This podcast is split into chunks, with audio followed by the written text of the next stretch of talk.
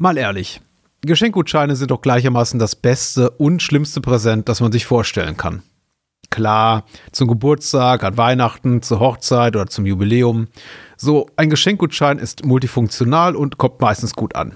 Vor allem dann, wenn man als Beschenkte oder Beschenkter möglichst ohne Einschränkung entscheiden kann, wo und wann man ihn einlöst. Der nicht ganz so beliebte Aspekt des Ganzen. Geschenkgutscheine mögen zwar praktisch sein, aber sie sind doch immer etwas langweilig, oder?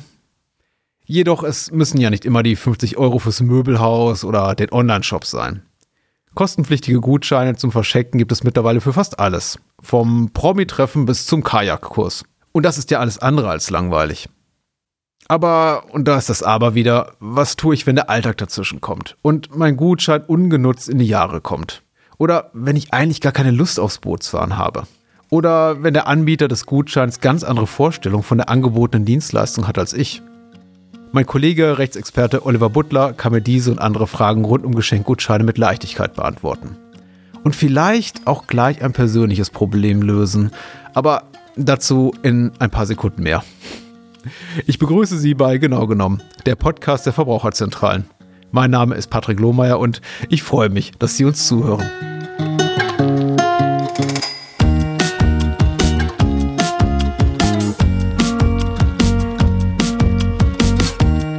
Heute begrüße ich als Gast zum Thema Geschenkgutscheine meinen Kollegen Oliver Butler von der Verbraucherzentrale Baden-Württemberg. Hallo Oliver.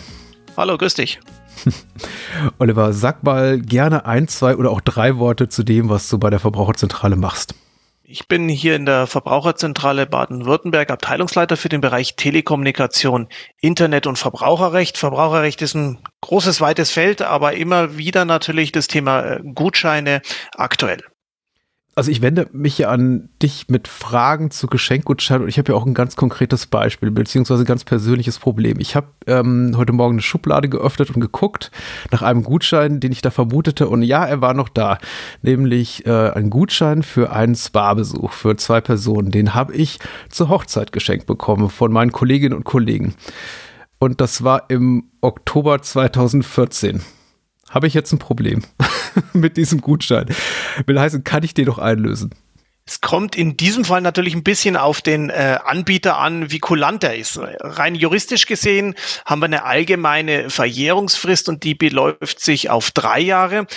Die Frist wird immer so berechnet, dass in dem Jahr, wo der Gutschein gekauft wird, man zum Ende des Jahres gehen muss und ab da dann drei Jahre gerechnet man Zeit hat, einen Gutschein einzulösen. Wenn insofern der Anbieter jetzt sagt, er hat da keine Lust mehr dazu, den Gutschein einzulösen, dann wäre es sein gutes Recht. Auf der anderen Seite, vielleicht will man ja auch keinen Kunden verlieren. In diesem Fall würde ich einfach mal nachfragen. Und diese Frist von drei Jahren, also ab dem Jahresende gerechnet, die gilt auch für jede Art von Geschenkgutschein, egal ob sich es auf einen Geldwert bezieht oder einen Sachwert oder vielleicht auch einfach nur einen ideellen Wert, möchte ich mal sagen. Also ein Meet and Greet mit einem Superstar. Also das ist jetzt erstmal die allgemeine Verjährungsfrist. Es gibt natürlich Gründe, warum Gutscheine auch etwas kürzer befristet sein können. Das muss allerdings auf dem Gutschein vermerkt sein. Es gibt ein paar saisonale Sachen, wenn so ein Meet and Greet mit einem Künstler da ist, der jetzt nur in diesem Jahr seine äh, Deutschland-Tournee ähm, hat, ähm, dann kann ich ja rein technisch gesehen auch nicht in zwei Jahren den Gutschein erst einlösen oder den Freibad-Gutschein kann ich nicht im Winter einlösen. Also es gibt schon den einen oder anderen Grund, warum ein Anbieter sagen kann, ich befriste es hier gibt es auch Rechtsprechung dazu, ähm, die da aber auch ganz klar regelt, die Befristung darf auch nicht zu kurzfristig sein. Also es muss angemessen sein und im Zweifelsfall muss man natürlich jeden Gutschein dann im Einzelnen betrachten, wenn ein Anbieter behauptet, es geht nicht länger. Also das geht nicht länger, das kann man dann auch nicht immer so pauschal sagen, weil es muss dann so ein konkreter Fall sein, wie hier der Künstler ist nicht mehr vor Ort, dann kann man ihn ja auch nicht mehr einlösen. Ah, sehr gut. Das wäre nämlich meine nächste Frage gewesen. Wenn es Ausnahmen gibt eben oder Ausnahmen gemacht werden seitens der Anbieter von diesen gesetzlich vorgeschriebenen Fristen, dann muss das auch schon einen belastbaren Grund haben. Dann kann man nicht, nicht aus Jux und Dollerei sagen, du musst eben unser Restaurant bis zum Jahresende besuchen, du hast jetzt eben nur drei Monate Zeit. Also die müssen schon irgendwie dafür argumentieren, warum du eben diesen Restaurantbesuch innerhalb des nächsten Quartals durchführen musst. Ja, gerade bei Restaurants, ähm, das ist so ein Klassiker, wenn ich einen geschenkten Gutschein von dem Anbieter erhalten habe, der eine Werbeaktion fährt, der macht beispielsweise sein Restaurant frisch auf und sagt, ja, in dem ersten Monat, ähm, jetzt hier vier Wochen nach Eröffnung, gibt's ein Essen umsonst oder es gibt ein Gratis-Cocktail oder irgend sowas. Ähm, das sind natürlich so Werbemaßnahmen von dem Anbieter, eine freiwillige Sache, äh, wofür ja kein Geld geflossen ist. Dann kann man auch relativ kurzfristig äh, so eine Frist natürlich setzen. Also das wäre möglich. Was anderes ist es natürlich, wenn jemand den Gutschein kauft, dafür bezahlt für die, diese Leistung, dann sind Anbieter schon in der Pflicht, hier auch konkret einen Grund anzugeben, warum nur eine ganz enge Befristung möglich ist. Also da muss man unterscheiden. Okay. In welchem Fall kann denn zum Beispiel so eine verkürzte Einlösefrist nicht rechtmäßig sein? Wenn mir zum Beispiel, wenn ich zum Beispiel das Gefühl habe oder mir der Eindruck entsteht, aufgrund der verkürzten Einlösefrist, auch wenn sie noch so gut äh, argumentiert ist vom Anbieter, wird es mir unmöglich gemacht, das einzulösen, also den Gutschein einzulösen? Also relativ unproblematisch müssten eigentlich Einlösezeiten sein, wenn es ein reiner Geldgutschein ist die 50 Euro beispielsweise, ob ich die jetzt in diesem, im nächsten oder in knapp drei Jahren dann äh, verwende, um irgendetwas zu kaufen, die ändern sich ja eigentlich gar nicht. Etwas anderes kann natürlich sein, wenn ich einen beispielsweise Eventgutschein bekomme wenn jetzt so eine Tournee von einem Konzertveranstalter tatsächlich nur für ein Jahr oder so ein Musical zwei Jahre irgendwo gastiert, dann kann man nicht darüber hinausgehen, weil ja dieses Event gar nicht mehr nachholbar ist nach dieser Zeit. Oder beispielsweise ein Spa-Gutschein, wenn eine bestimmte Anwendung auch hier auf dem Gutschein verzeichnet ist, also kein Wert, sondern sagt, sagt man beispielsweise Wellness-Wochenende für zwei Personen, dann kann es natürlich aufgrund, und wir kennen es ja im Moment, gestiegene Preise ist, ist ein Dauerthema, dass ein Anbieter Anbieter sagt, ich kann jetzt nur so einen gewissen Zeitraum kalkulieren mit meinen Einkaufspreisen, mit Personalkosten, aber so ein äh, Spa-Gutschein in drei Jahren, der ist dann auch für so ein Hotel vielleicht auch gar nicht mehr absehbar. Und da wäre es auch legitim, dass dann so ein Anbieter sagt, dieser Gutschein ist einzulösen innerhalb von einem Jahr.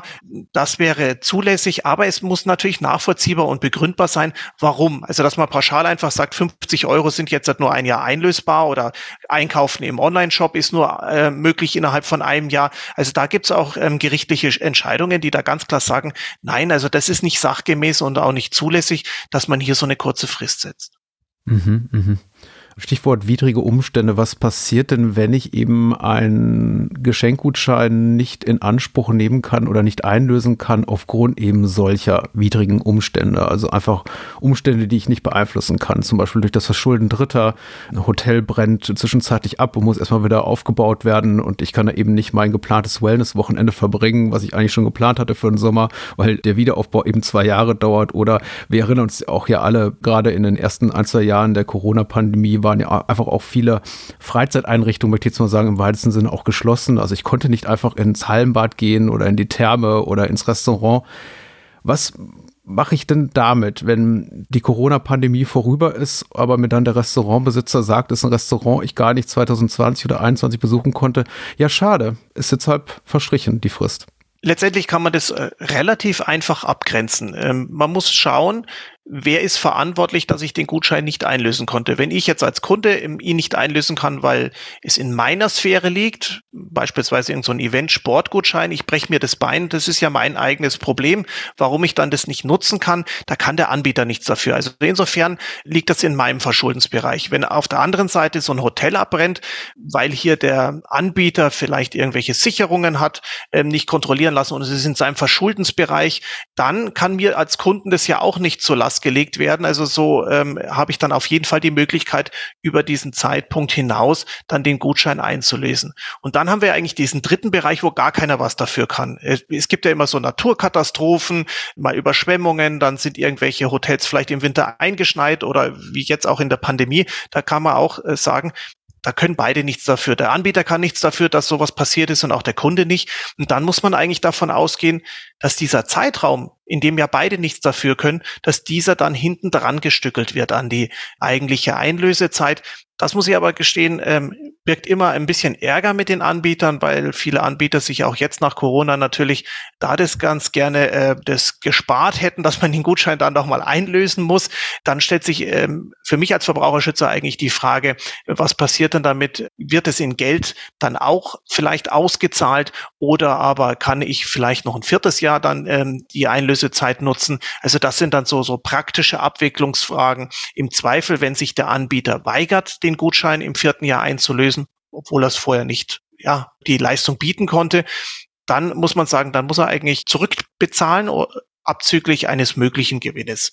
Man geht ja auch davon aus, dass ein Anbieter einen gewissen Teil verdient hätte an dieser Leistung oder an diesem Event und dann müsste man sich den Gutschein halt ausbezahlen lassen, abzüglich dieses ja zu berechnenden Gewinns.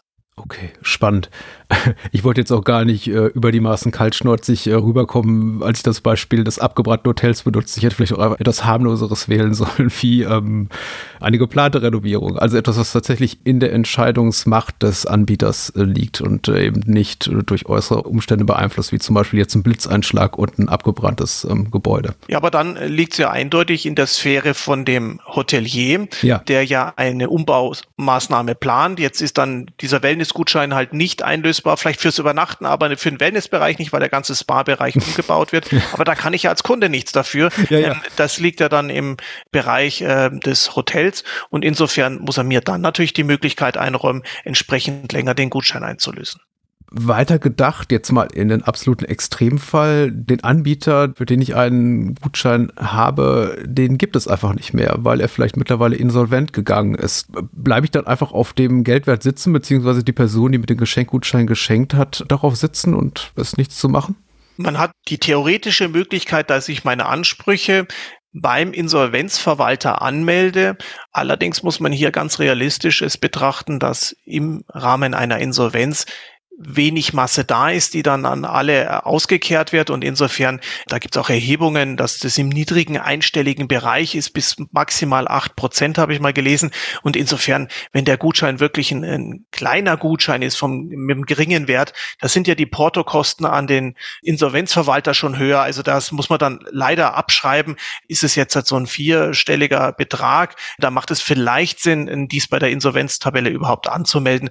Aber in den meisten Fällen würde ich sagen, da muss man sich vielleicht nicht zu lange ärgern. Ähm, das muss man tatsächlich einfach abhaken kann ich meinen Gutschein in jedem Falle weiter verschenken, weil das kennen wir ja alle. Wir kriegen was geschenkt und denken uns, naja, bei der Drogeriekette kaufe ich jetzt aber nicht so gerne ein. Also das gebe ich mal lieber meiner Frau oder meiner besten Freundin oder meinem lieben Bekannten.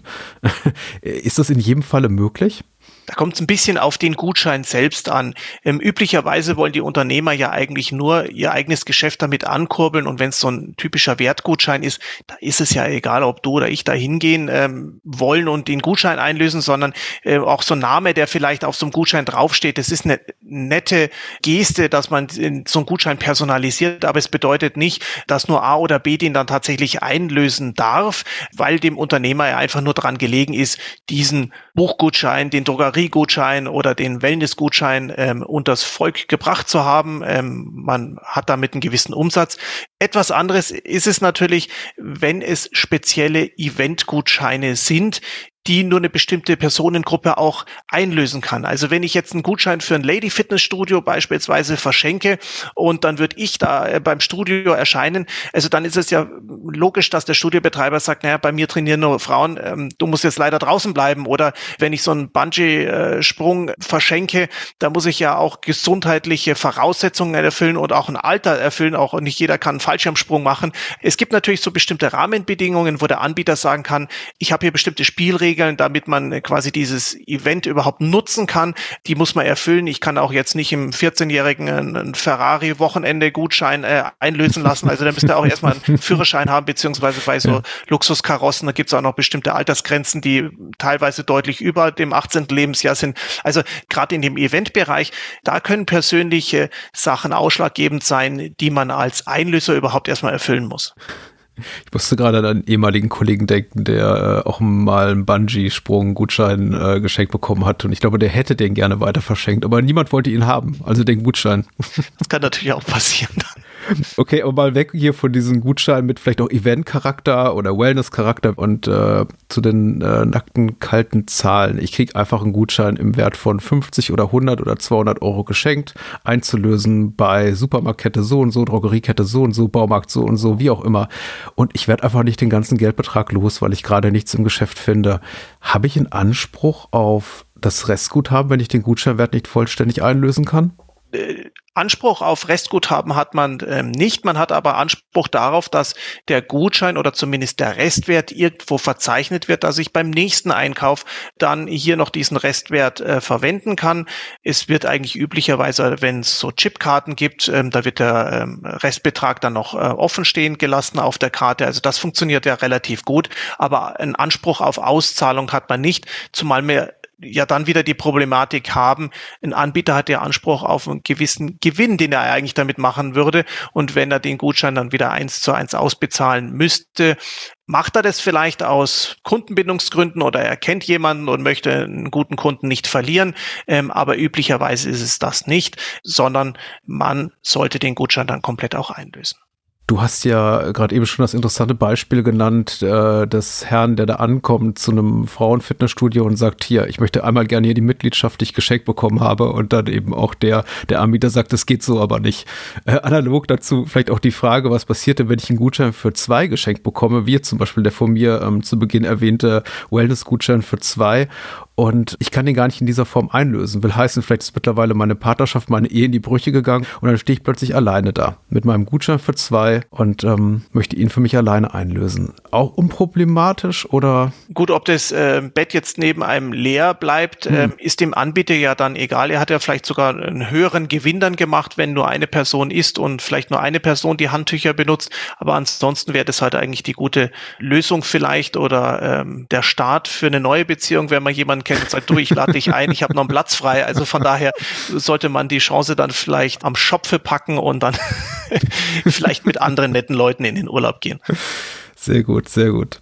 Na gut, und da es äh, eigentlich so gut wie keine Folge unserer Podcast-Reihe genau genommen gibt, ohne irgendwo noch einen großen Haken zu finden, wollte ich dich auf jeden Fall noch fragen, Oliver, in welchen Fällen ist es denn mit dem Gutscheinwert nicht getan? Wann kann es mir denn passieren, dass ich irgendwo aufschlage bei Anbieter X und er mir sagt, okay, das ist gut so, kannst du einlösen, aber in den meisten Fällen ist es kein Problem, gerade wenn ich so, eine, so ein Ereignis geschenkt bekomme, wie beispielsweise ein Massagegutschein, ob ich den jetzt heute einlöse, drei Monaten oder im nächsten Jahr, macht ja eigentlich keinen Unterschied, weil ich das Ereignis, die Massage oder die Wellnessanwendung gewonnen habe.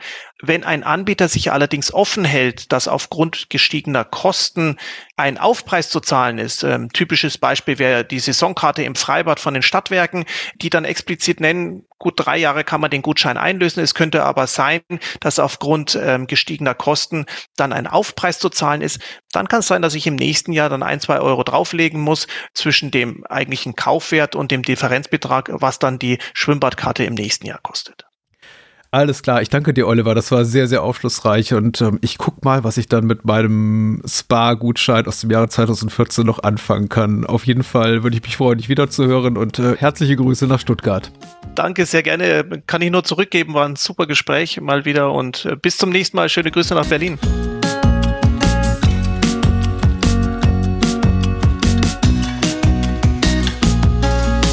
Für diese Folge, wie auch alle weiteren Episoden von Genau genommen, brauchen Sie keinen Gutschein, denn sie sind ein kostenloses Angebot der Verbraucherzentralen und in allen gängigen Audio-Apps und Podcatchern abrufbar. Und für diesen Umstand möchte ich mich bei allen Menschen bedanken, die die Produktion dieser Podcast-Reihe ermöglichen. Und natürlich danke an Sie fürs Zuhören. Ich würde mich freuen, wenn wir uns in wenigen Tagen an dieser Stelle wiederhören. Dann wieder mit einem spannenden Thema rund um Ihr Recht als Verbraucherin oder Verbraucher. Mehr über Gutscheine und den empfehlenswerten Umgang mit unerwünschten Geschenken finden Sie unter www.verbraucherzentrale.de. Für Feedback und Themenwünsche erreichen Sie mich per E-Mail an podcast.vz-bln.de. Dies war genau genommen der Podcast der Verbraucherzentralen. Mein Name ist Patrick Lohmeier und ich freue mich auf ein Wiederhören.